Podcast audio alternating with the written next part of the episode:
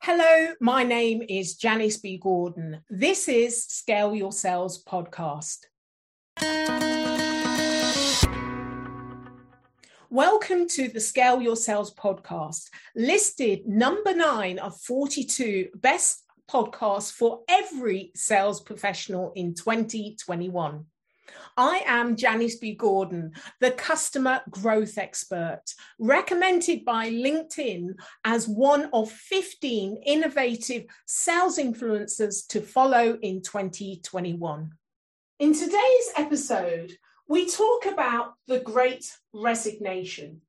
And then we go on to talk about selling to high level, C level executives. You must understand one specific thing that they care about right now over and above what your competitors would say to them.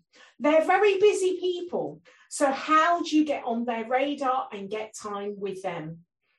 My next guest is Managing Director of Executive Sales Coaching Australia and is Australia's leading authority in selling to C level. Listed in Top Sales World as the top 50 keynote speakers in 2020. Welcome to Scale Your Sales podcast, Steve Hall. So, welcome to Scale Your Sales podcast, Steve Hall. Hey, how are you, Janice? Oh, it's really, really good to have you on. I've been following um, your your wonderful commentary on LinkedIn. I do love it. You're very contrarian um, and, and no, devil's advocate. yes, it's a, it, it's it's a it's my nature. Unfortunately, I'm one of those people that was born to notice differences. Some people notice similarities. Some people notice differences. Yeah, and you celebrate those differences. well, you may as, may as well go with, go with what you've got. Exactly, exactly. So more, Steve, about the great resignation and how this affects sales. Well, as you know, people are talking a lot about the great resignation and how people around the world in all professions are um, reconsidering their, their life and their career in the wake of COVID. And there are studies that say that, you know, up to 30, some say even 50% of people are considering leaving their jobs in the next, uh, in the next year. Um, you know, and and in sales, that's that, that's a particular problem because we've always had a high turnover anyway. The average um, the average tenure of a B two B salesperson is eighteen months, and of a B two B sales director or sales manager, it's less than that, fifteen months, and it takes six nine months for someone to ramp up and get get effective. So it means that you know the churn of salespeople is horrendous. And when a salesperson leaves um, you know, leave, leaves their role. They take knowledge, they take relationships, they take opportunities, they take a heap, heap with them. So, you know, the effect of high sales turnover, if it gets worse, is going to be quite devastating for a lot of companies. Uh, so the question is, you know, what can we do to stop it, or at least minimize it? And what can we do? Well, you know, my belief is that we sales needs to change dramatically. I think that in far too many particularly America, but even here in Australia and and I think I suspect in England to some degree, um, there's the old-fashioned oh, sales is a horrible game. You've got to grit your teeth and go on with it. It's a numbers game. Make the calls, reach the KPIs, and it's a high-pressure game where you've got you've got to make your numbers. You've got to make your you've got to um, make a lot of KPIs, and there's a there seems to be an ethos that we can't trust salespeople to do the right thing unless we get on their backs and whip them. Uh, and who wants to live that way? You know who wants to who wants to work in an environment where you're always scared for your job where you've got someone on your back telling you to to, to make numbers that don't necessarily make sense. Um, so i think what we have to do is we have to i hate the word paradigm it's a trendy word but I'll, I'll use it change the paradigm and think okay how can we make the job of selling easier and more enjoyable and yet still make our numbers um, and one way to do that is to trust salespeople, because I don't think any person goes to work in the morning wanting to do badly or not wanting to do a good job. There may be call reluctance, but let's say if there's call reluctance, let's make calling easier. Um, let's get the right type of people in the right type of role for the people making calls, the people who are good at making calls and enjoy it. Let's give them the support they need to make sure they're calling the right people. I think we need to look at the entire structure of how we do selling and change it so that it works for the people doing it as well as for the company as well as for the customers. I, and I don't know about you, but I really think that the sales as a uh, process uh, it doesn't work for the customer. And, and you're yeah. right, it doesn't often work for the people that are having to do it as well. So it means that there's something fundamentally wrong and it's broken. And we really need to look at ways of fixing it. And I think there's a few things that have happened that you've just mentioned. One is COVID. We're all virtual, working from home. And then the other thing is that there's been lots of research that the sales the job of sales is going to be taken over by automation. I think a lot of that's rubbish, but there is that's happening in all industries where you know machines are taking over for the the more mundane jobs, which is great. Well, he we that's what we want. We want to do the interesting things. Really, we want to have the thought leaders and the the consultants that do all of those kind of more nuanced um, things. So I think already there's always been a drive for the the kind of lower uh, level jobs are going uh, because of of technology, but you're right. There isn't uh, there is a um, you know something wrong with the process if traditionally there's a high turnover that tells you there is something wrong with the process Absolutely. And you mentioned technology, and technology can be great, but it can also be misused. Um, and I think at the moment, a lot of people are using sales technology to do the wrong thing faster and more of it. Um, you know, i have got I've got a big problem with um, sales cadences and um, the cadence of emails. You know, you say, okay, you, you, you know, what we, as I think I mentioned, we're trying to use automation like an electronic sheepdog to herd, herd sheep, um, customer sheep through a gate, and that's not how human beings work. Um, if, if, you put together a cadence of 12 emails designed to nudge a customer in, a, in an order, what it means is they're getting 12 times as many emails. And that wouldn't be as bad if, if you were the only person doing that. But if everyone does that, they're getting 12 times a thousand email, more emails. Mm-hmm. So what do you, you know, how many emails a day do you get? I, the first thing I do in the morning is I delete about 100 emails without reading them. Um, so there's a little, you know, it, if you're using technology to send more emails, to make more dials, to do the wrong thing faster, you're using it the wrong way. And technology can be wonderful. You can use it for research, you can, you can use it for a lot of things, but we're using it for the wrong things.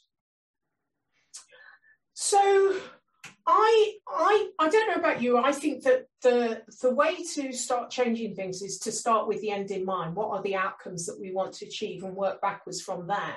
And I don't think it's about sales and sales organizations. I think it's all about the buyers and the customers.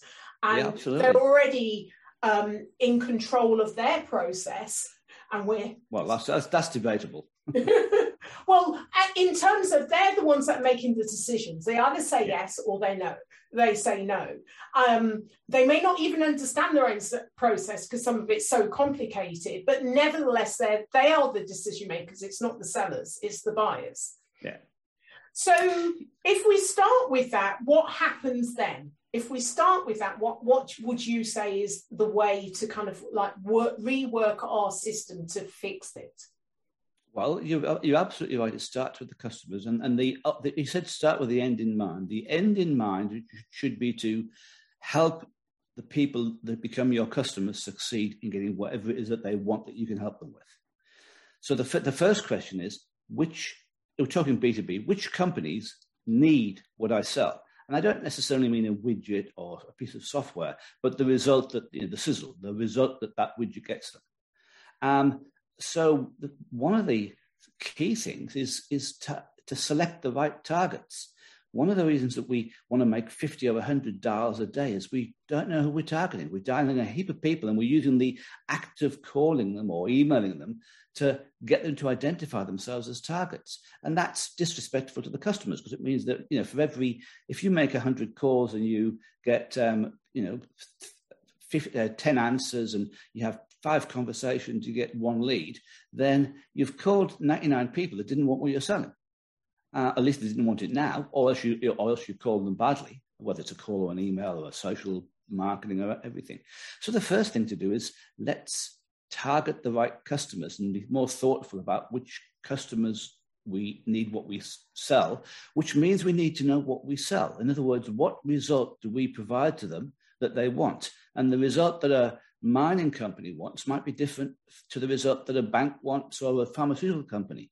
And the result that a CEO wants might be different to the result the head of manufacturing wants. So we've got to understand the customers better from a perspective of their role, their industry, their company, and their current situation. And that's the start. That's the start. Uh, and it means we'd be we'd be doing less. We, would be doing less, but we're doing it much more effectively to the right people for the right reasons. Mm.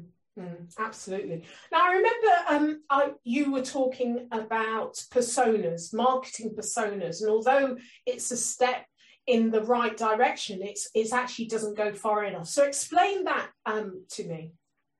Well, look, marketing personas are a, are a step in the right direction. It's much better to try and target a marketing director, for instance, than to target someone generically, because what a marketing director calls cares about is different to what a um, someone the head of customer service cares about.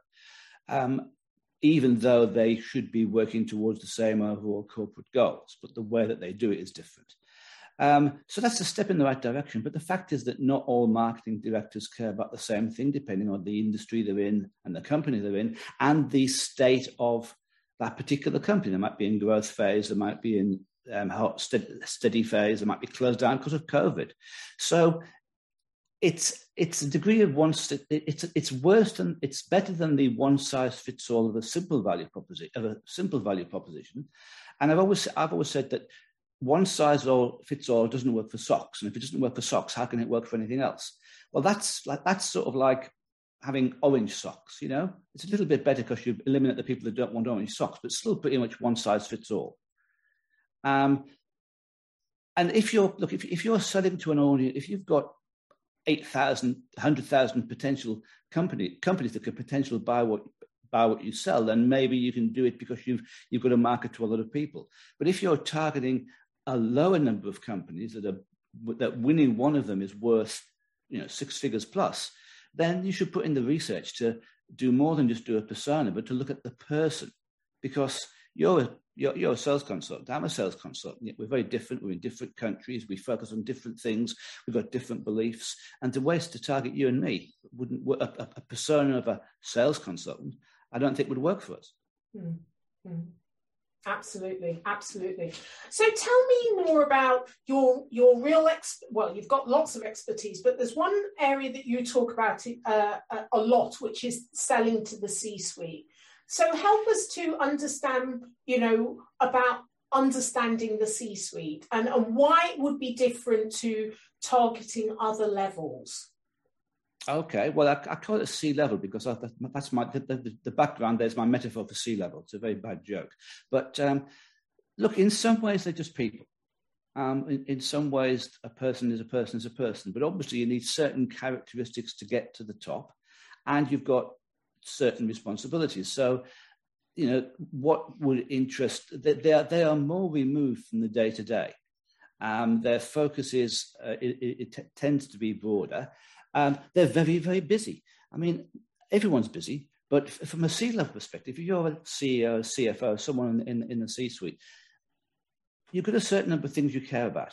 Uh, you care about your company, you care about your board, uh, your shareholders, your customers, you care about your um, your, your, uh, your, employ- your direct reports, your employees, you care about risk. There's a whole heap of things you care about.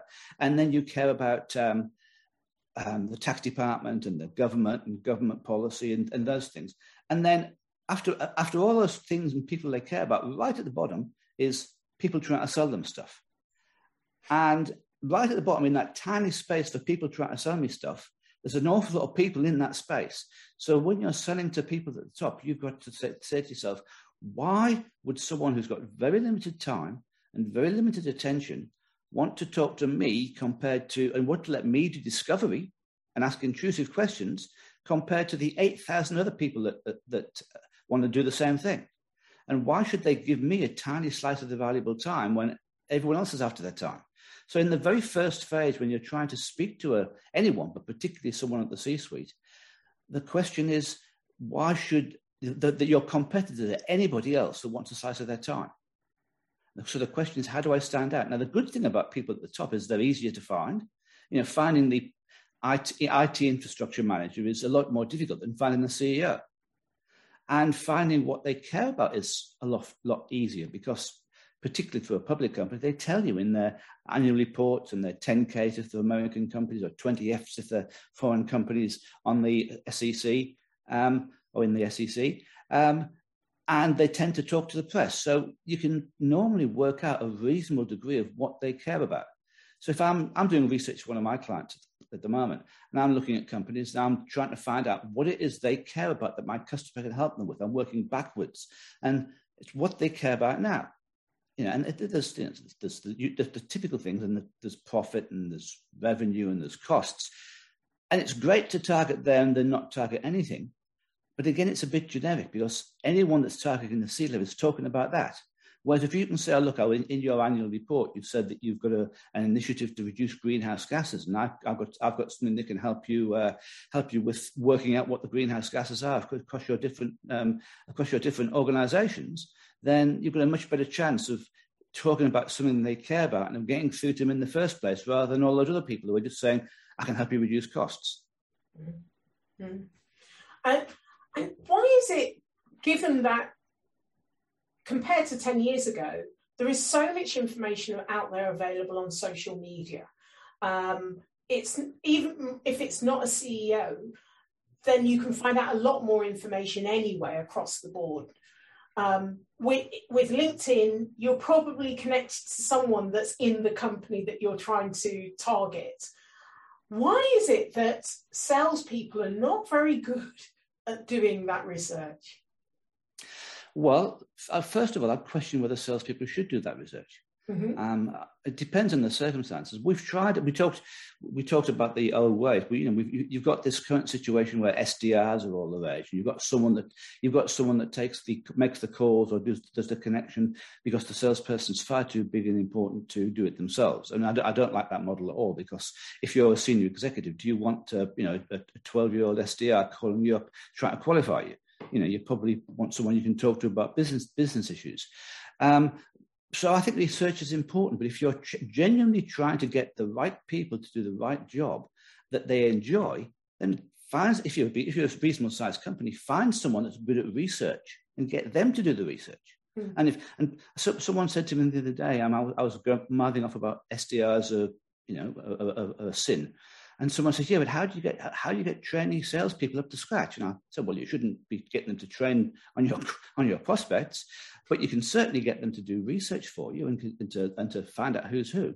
So hmm. that's one task that can be hived off to someone that's good at it. Get a university student to do it as a project. Get you know, you know, outsource it. Yeah. Um, but to answer your question, one reason they're not good at research is because they're under the pump to make the calls and people think our oh, salespeople shouldn't do research because it takes them stops it gets them off the phone and it gets them away from doing emails. Well, hey, good, you know. Well, as you said, you can make a lot of calls to the wrong people. If you did the research, you probably only need one or two, as opposed to one hundred or two hundred as as well. That's so right. Well, I've, so I was going to say, I've got, I've got, I've got a friend who runs a, a, an outsourced um, demand generation company, and he his people make have got to make an average of 15 contacts a day, not a thousand, not not not a hundred, because they take the time to have a strategy to work out what the what the business issues that their customers can face can, can solve and then understand them in, in, a fair degree of depth. The people he has making calls are mainly retired salespeople in their you know 60s and 70s who can talk business to the to the the, the people they talk. They still call it a lower level than C level usually, but um, you know that's a much more uh, relaxed, nurturing uh, type of call. And the other thing, of course, is that um, we're all looking for people that want something now. So we're not, you know, we, we there are people who won't, there are account executives who won't talk to anyone who's not already a qualified lead that's looking right now. But what they forget is there's a huge heap of stuff that happens before you become a lead, before you're looking now. Only, I think, in between 1% and 3% is looking for your specific solution right now. But a much greater percentage is looking for the results that your solution gives. They just haven't thought about using your solution to get those results. So you need to change not just the way you're calling, but the type of things you're and the people you're calling, but the type of thing, things you're calling about. Mm. Yeah, you've you've mentioned a lot about calling. what about your what's your view on social selling as a strategy for lead generation? Well, unfortunately, LinkedIn and other things have become filled with spam. I mean, how many how many offers do you get a day for um, IT management or or ERP systems or people that can help you get leads or whatever it's via LinkedIn? Yeah. Um, and look, there was. I'm not one to knock on any any particular tool. I, my focus is this. Here's a here's a company I want to get into. I think that they've got a business problem that I can solve. So I need to get to the need to get to the right people. Who are the right people? Maybe it's the CFO and the head of accounts. Uh, you know, it depends what depends what I sell and what the result is. So the question is, what's the best way to get to that person? And you've got a number of options. You've got the phone, you've got you've got LinkedIn, you've got social selling, whatever that is. You've got referrals, which just referrals are still by far the best way to get there. So what LinkedIn is great for is if you see someone on LinkedIn and you see that you know someone that knows them, that's a great way to get a referral, assuming the person you know trusts you enough to give you a referral. Because I won't refer anybody to anybody. I, am only going to refer someone I know that isn't going to make me look like an idiot. And the person doing the referring is going to be trusted by the person they're referring them to. Because if someone I don't know refers me someone to me, I'm less likely to talk to them. Right? So referrals are brilliant if you can get the right sort of referral. And we tend to think of referrals as going to one of your customers and saying, who else do you know I can sell stuff to? Whereas I think of them as looking at people and saying, who do I know? Or who does someone in my organization know that knows them well enough and trust and is trusted enough to say, hey, you should talk to this guy. Mm. So does the refer. So social selling has a place, but by itself, it's just another tool. And in some ways, it's an ineffective tool because the, the one of the reasons I like the phone, is, and, and again, the phone's just another tool, but one of the reasons I like the phone is you get feedback. You call them up and you get onto an executive assistant or you get onto the person themselves and they say, I'm not even slightly interested. We bought one yesterday. Okay, it's a bummer, but at least you know quickly. Whereas with you could you could be using social selling on that person for a year and get nothing, no response whatsoever. Mm. You send people an email, no response. You send them another email in your cadence of 8 million emails and you get no response. What does that mean? Didn't they get it? Aren't they interested? Did they leave the company? Uh, who knows? So then, you know, so I, I, I tend to talk about calling because that's, I, I think it's, it, it's, people still like to talk if, if you, if you do it right. Um, and because you do get that immediate feedback of yes or you know, if not yes or no, but interested or, or mm. yeah. And you you mentioned that you know perhaps three percent, three to five percent of people are actually ready to buy now, and there's a greater number that are maybe ready in six months, a year, maybe six years. So there's you've got to nurture people and build a relationship so the one thing that social selling does is that you're able to target the right people and and continue to stay on their radar and, and, and build the relationship. Um, that maybe email won't get through, um, whereas um, social connections, you know, will often enable you to do that. You're right, but the same does apply to the phone. Um, and I think it's a combination of the two. certainly, you can connect with people on LinkedIn, build some rapport, talk to them, and and but it's not. It that's really socializing. You know, if you're just on to someone to get them to buy stuff from you. I mean, an awful lot of my connections on LinkedIn have, have connected with me. I like to think they've connected with me for my erudite wit and charm and good looks. But you know, some of them definitely want to try and sell me stuff, and they're never going to sell me stuff because I'm a one-person company and I don't need the stuff they sell. Yeah. Um, if you're getting, if you're trying to connect with someone purely to sell them, I think that's going to be a problem. I want someone on, LinkedIn once said you should only ever connect with people on LinkedIn who are potential customers, and I said, great. Why should they connect with you? You're not their potential customer. No. So so yes, social selling. You can certainly do that on social selling, yeah. Uh, but you can do it in other ways too, and, and yeah. you should probably do it in, in all the ways that you can. Yeah, yeah, yeah. So let's switch it up a little bit and talk about the industry. Um, one of my pet subjects is talking about the diversity of industry, making sure that it's you know a healthy, diverse community of people that uh, are able to stand in the shoes of their customers, to understand their customers' needs really well. And if you have a homogenous group and you're talking to a global community, that isn't always the case.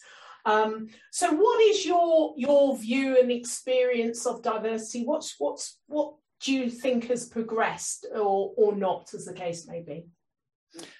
Well, here in Australia, we have a a, more even ethnic mix. If we're talking ethnic ethnicity, so we've you know we've, we've got we haven't got one apart from Poms or, or descendants of Poms. We haven't got one dominant ethnicity, and, and that's been really good because you know you'll go into an office and there's a huge mixture of people. So I think that's that's a massive benefit. Um, we still there's there's still a, a tendency, I think, of um, white middle-aged men to hire other white middle-aged or young men because they people tend to hire who are like them, and I think that's a big mistake. Um, I, I I believe that um, the more diversity you've got, diversity of I was going to say diversity of sex. There's not that many sexes. Diversity of sex, diversity of ethnicities, diversity of viewpoints, diversity of talents and skills. The better it is. Um, I was talking to I don't know if you know Fred Copestake. I was talking to him yes, yesterday. Very well. Um, uh, and I was saying um, you know, one, one analogy for, uh, for, a company or for a sales team is that, um, you know, you, you, you, look at Mission Impossible um, and the teams that, oh, they get on Mission Impossible. And the, the, there's, always, there's always someone that's good with the radio and someone that's good at breaking in windows and picking locks and someone that's good at running away and shooting people. And, you know, you don't see a bunch of, you know, 45 year old white men doing doing that. It's all it's all it's all, it, all the effective teams are built of interlocking pieces that are different. So I believe that diversity is important. I believe we have a long way to go to achieve it. Mm-hmm. Um, there's still a lot of unconscious and conscious prejudices here in Australia, certainly in the USA and certainly in the UK. Mm, yeah, yeah. And in other countries too, but they're the ones I have the most experience of. Yeah, yeah. Um, so if you're on a desert island on your own, what would be the one thing you would take with you, Steve? well, assuming I had food and alcohol and um, and things like that, I would take my iPod. I love my and music. Take your my iPod. Your iPod. Why? I just love music, um, and I don't, don't, get to listen to it that often. I, I only listen to it in two places: uh, driving and in the gym, um, because I like to be doing things when I'm listening. And uh, of course, I haven't been doing a lot of driving because we've been locked down, and I haven't been going to the gym. So I've been missing. I've been missing my iPod, but I do. I do love it, and I do. Uh, I do enjoy exercising or driving or just doing things with music in my ears? Well, I'm sure you'll have a lot to do on your desert island because actually you have to find your food and water and shelter and build it. So you'll probably need a, a copious amount of not only alcohol but certainly music to keep you going. Well, I've been with my, I only watch one reality TV show, and that's Survivor. So, uh, oh right, you know, your yeah. quid's in. So, Steve, but, uh, how can listeners get hold of you? Oh, the simplest way is my LinkedIn is LinkedIn, and my profile is very similar. It's Steve Hall Sydney. It's also my Twitter feed, but that's sort of full of left-wing political ranting, so I wouldn't go there. Um, so um, yeah, Steve Hall Sydney on LinkedIn, and all my connection details are there. Excellent. I'll put everything in the, the show notes. Steve, it's been an absolute pleasure. Um, I would urge listeners to follow you on LinkedIn because you're always good for the more unusual, talking about the differences and, and things. Um, so thank you for being a guest on Scale Your Sales podcast, Steve Hall. It was very much my pleasure, Janice. Thank you for asking me. I've enjoyed it. Thank you. Thank you for listening to this week's episode of Scale Your Sales podcast. If you like this discussion, feel free to listen to other episodes or watch the caption show on YouTube and subscribe to future episodes. I would really appreciate it if you would leave a positive review on iTunes. Thank you.